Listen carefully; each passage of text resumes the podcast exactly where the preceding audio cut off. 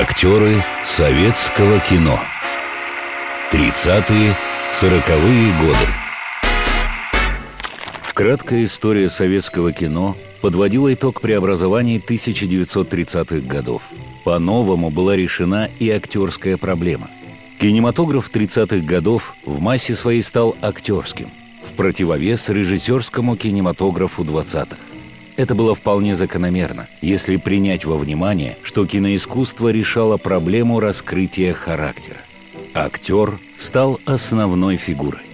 Через него сценаристы и режиссеры воплощали свои идейные замыслы. Появление школы Станиславского уже говорит об уровне советского кино и его влиянии на мировой кинематограф. Звезды, взошедшие в 1930-е годы, оказались куда более долговечными чем их предшественники.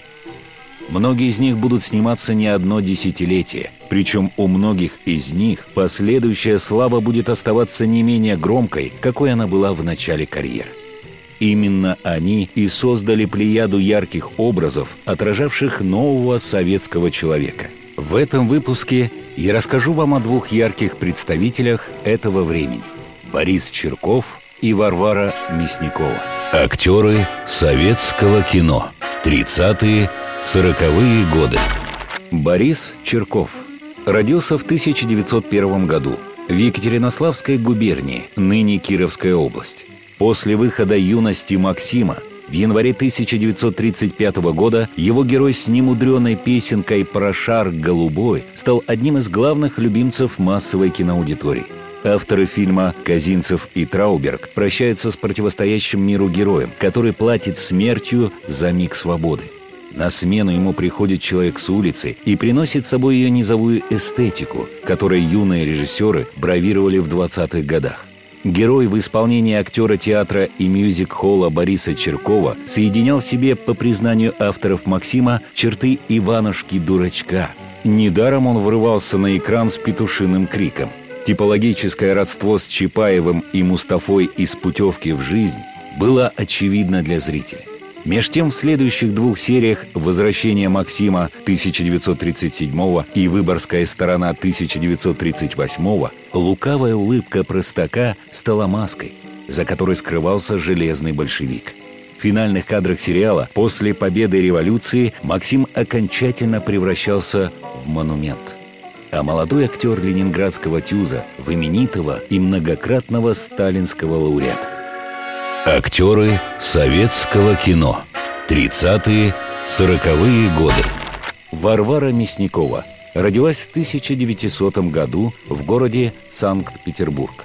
В 1922 году состоялся дебют Варвары как актрисы в экспериментальном театре.